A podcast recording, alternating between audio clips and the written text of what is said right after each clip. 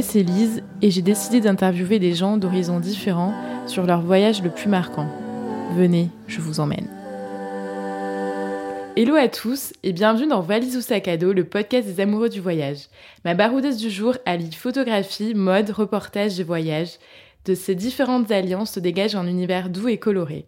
J'accueille avec moi aujourd'hui Sarah Balader. Euh, bonjour Sarah, comment vas-tu? Bonjour Lise, ça va super.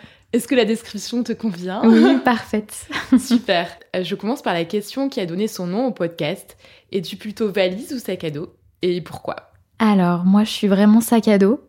Euh, je pense que j'aime voyager euh, toujours avec le minimum. Ça me permet vraiment de, d'être, de me sentir plus libre. Et voilà, globalement, je, j'utilise jamais pratiquement de valise.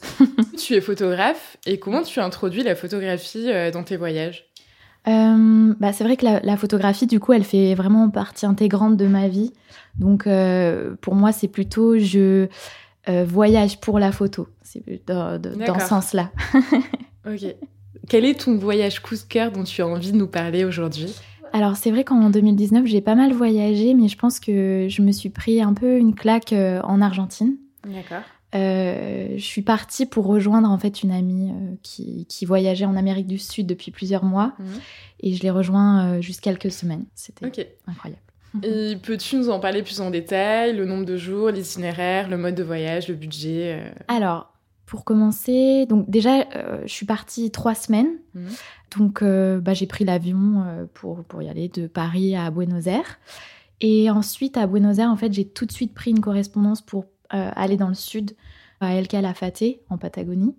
On, s'est retrouvés là-bas, en fait. Euh, donc, elle, elle était euh, dans le nord de l'Argentine et elle est venue me rejoindre. On s'est dit qu'on allait vraiment rester plus dans le sud de la de l'Argentine et ensuite juste la dernière semaine remonter à Buenos Aires parce que j'ai de la famille là-bas. Du coup voilà, ça me permettait de, de, pouvoir rester quelques jours à la fin du voyage avant de repartir.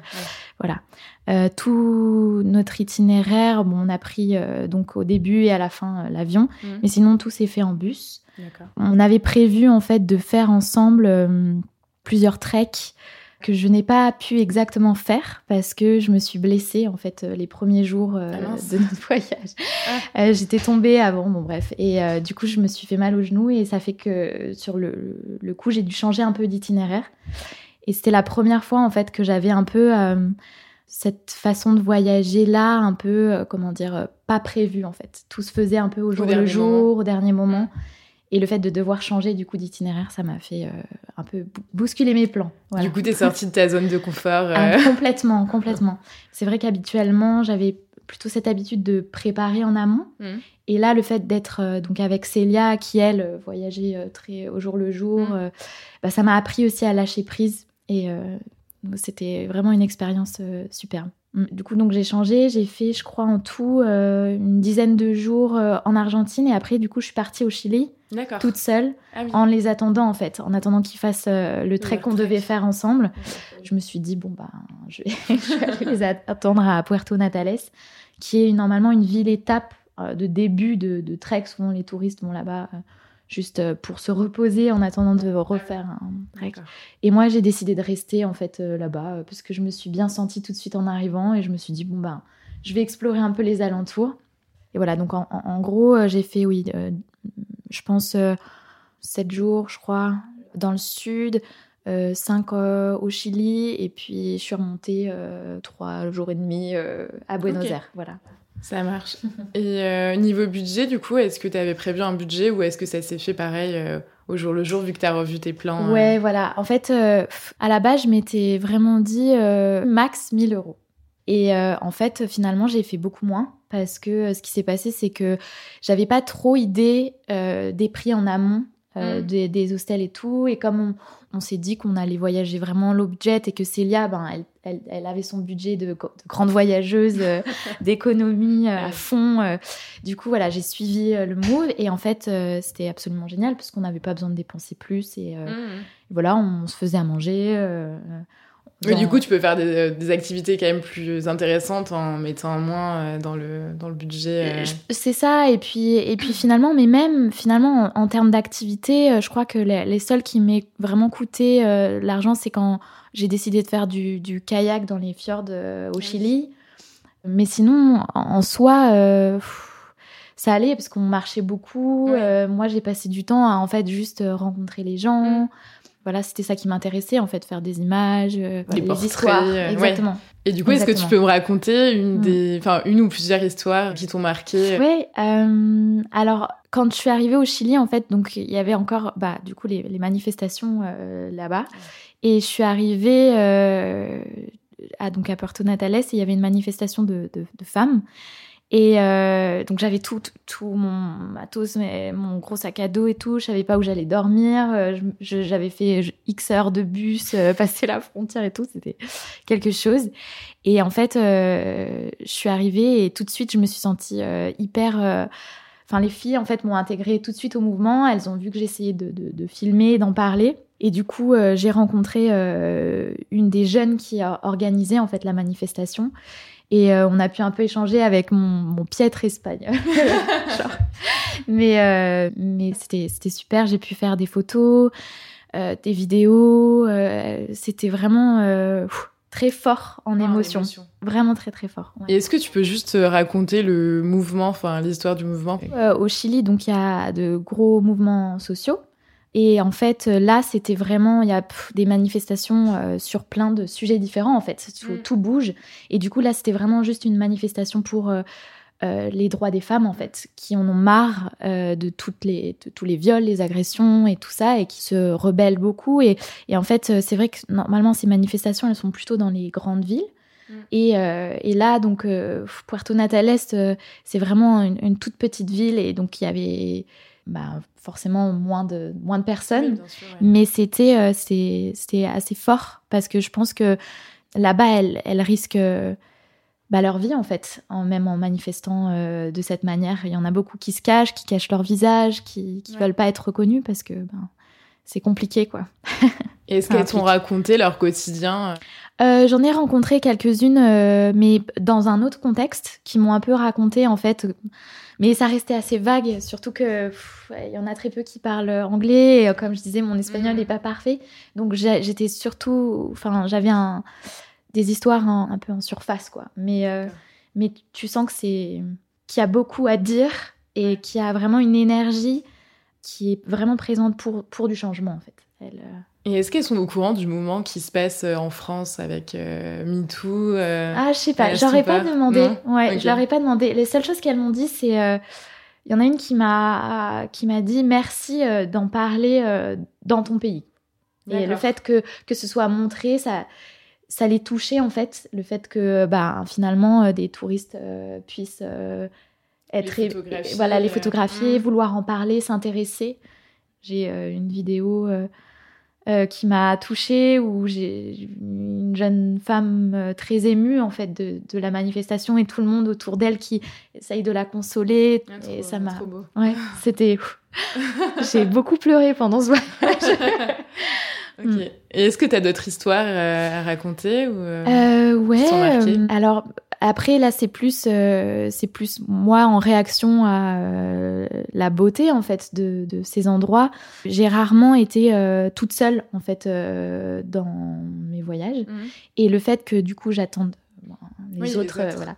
J'ai fait une rando où je suis arrivée, donc là c'était en Argentine. Je suis arrivée vraiment tout en haut et je me suis pris vraiment une claque et c'était la première fois où je me disais mais en fait euh, ma solitude elle est incroyable parce que ça, crée des moments très précieux où on peut se lâcher en fait face à mm. l'immensité et en même temps j'ai pris conscience que dans ces moments-là on est partagé par plein d'émotions euh, et on finalement euh, on a aussi très très très envie de le partager et voilà, c'est vrai que voyager seul comme ça, ça, ça apprend beaucoup, je trouve. Et euh, ça m'a mis aussi en évidence le fait qu'on avait des automatismes tout le temps, de euh, vouloir montrer euh, pour que ça existe réellement, de vouloir filmer, de vouloir... et voilà, et j'ai dû un peu lutter parfois aussi contre cette, cette obsession de, de, vouloir montrer au monde entier ce qui était en train de se passer. Mais voilà, c'est assez, assez fort, ouais. Après, j'ai vraiment rencontré beaucoup de gens euh, différents pendant ce voyage par tous les, les hostels où on est allé. Euh, c'est des rencontres assez euh, éphémères parce qu'en fait tout le monde a des itinéraires différents. tu restes un mmh. soir et c'est mais c'est intense quand même. Les gens ont des vraies discussions. Les masques tombent en voyage. T'as encore contact avec les gens que tu as rencontrés dans des hostels une. Ouais, une. bah, du coup, c'était une Parisienne qui, elle, voyageait surtout au Chili. Et euh, ouais, on a, on a gardé contact et bon, on va sûrement pouvoir se revoir, je pense, j'espère.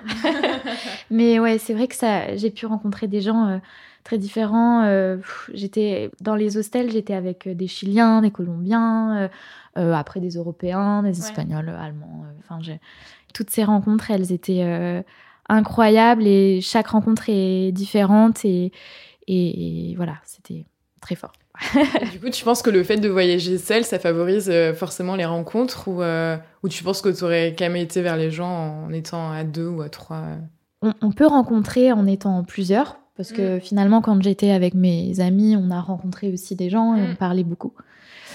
Mais le fait d'être seul, je pense que, en tout cas, les gens venaient beaucoup plus vite vers moi. Il y avait toujours ce truc où ça intrigue pas mal.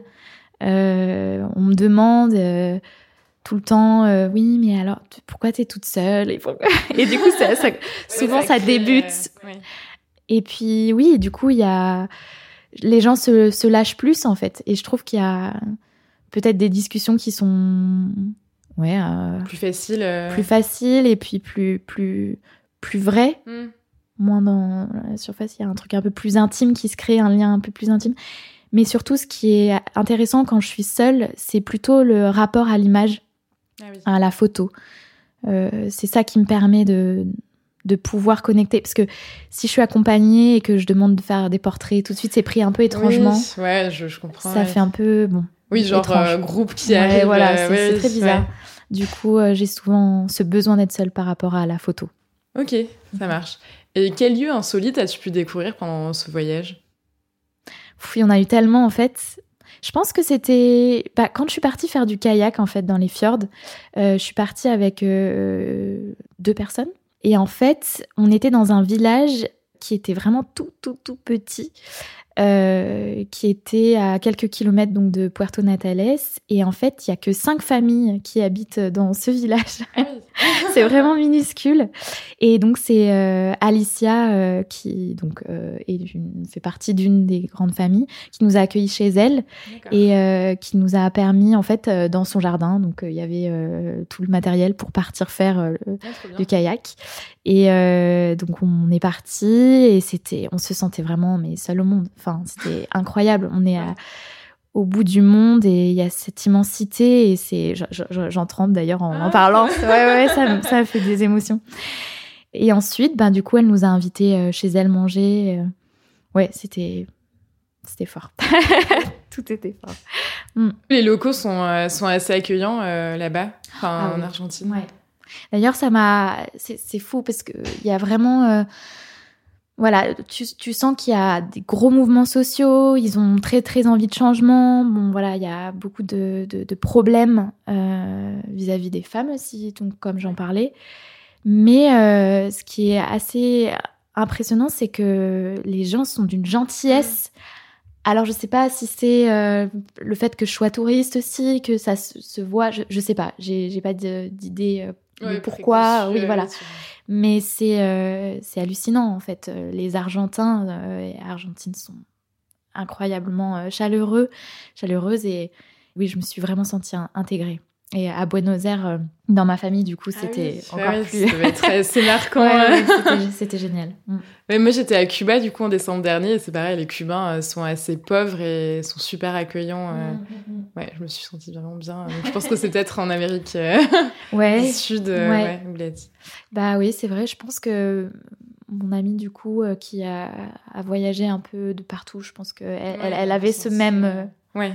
Peu importe le pays, il y avait ça. Et du coup, niveau photo, est-ce que Mhm. tu as des photos qui t'ont euh, plus touché que d'autres, enfin, que tu as pu prendre pendant ce voyage? Euh, je suis encore en train de, de, de regarder, de re-regarder toutes mes images. Finalement, pendant ce voyage, j'en ai pris beaucoup moins qu'habituellement parce que je crois que c'était mon envie aussi de me connecter un peu plus à ce que je vivais et moins être dans ce, cette euh, folie à vouloir Ouais, tout photographier. Ouais, voilà, tout photographier et avoir cette photo parfaite de voyage. Je pense que oui, finalement, ce seraient mes portraits euh, d'Alicia, je pense, que je trouve euh, assez sincère et vrai. Elle était, elle, euh, elle était assez mal à l'aise avec l'idée d'être photographiée au début. Et finalement, on a pu vraiment in- instaurer une, une relation de confiance et on a fait plusieurs images qui, que je trouve euh, assez intéressantes. Alicia, c'était qui Pardon, euh, oui, c'était la, la personne qui nous a accueillis euh, après le kayak. Ah oui, Ouais, d'accord. même avant, euh, tout le temps. Voilà. Chez elle. Et puis après quelques portraits de que j'ai pris dans la rue, un peu furtivement, des choses voilà comme ça. Finalement, les paysages aussi, mais en général ça me touche un peu moins. Je crois que j'ai- j'aime j'aime vraiment les portraits. Bah, ça, ça décrit plus une histoire au final que Mm. une histoire de ton voyage ou une Ouais. histoire tout court. Euh. Mm, mm. Quelque chose de Et, plus ouais, de plus brut. ouais. Et du coup, quel paysage as-tu pu voir là-bas? Ouais, j'en ai vu plein. C'est euh, plutôt bah, montagneux. Quand je suis arrivée, euh, une des premières euh, randos que j'ai faites, c'est pour voir le, le Fitzroy. Du coup, on est allé à El Chalten pendant plusieurs jours. On a eu énormément de chance parce que euh, là-bas, on a rencontré des gens qui attendaient pendant plusieurs jours euh, d'avoir un ciel euh, Ah oui. clément. et euh, en fait, nous, on est arrivés et on a pu avoir euh, une vue incroyable. On a marché quelques heures et en arrivant euh, tout en haut, il y avait cette vue donc sur le Fitzroy avec ce ciel bleu et la neige éclatante. Bon, voilà, on a beaucoup pleuré aussi devant cette beauté. c'était- que l'ascension était dure. alors c'est vrai que moi je je m'entraîne pas spécifiquement avant de partir et de faire donc pour moi c'était quand même quelque chose. Mais je pense pas que ce soit inaccessible non plus euh, pour euh, les gens qui voilà qui Mhm. font pas forcément beaucoup de rando euh, tout ça. On a marché 5-6 heures je crois en dessous. Donc, Une rando assez, ouais. oui, assez Ça va, accessible. oui. ça va. non, ça va. Voilà. Mais euh, ouais, non, le, le, le vrai, le vrai trek qu'on devait faire, j'ai pas pu euh, Ouais. avec mon genou, malheureusement.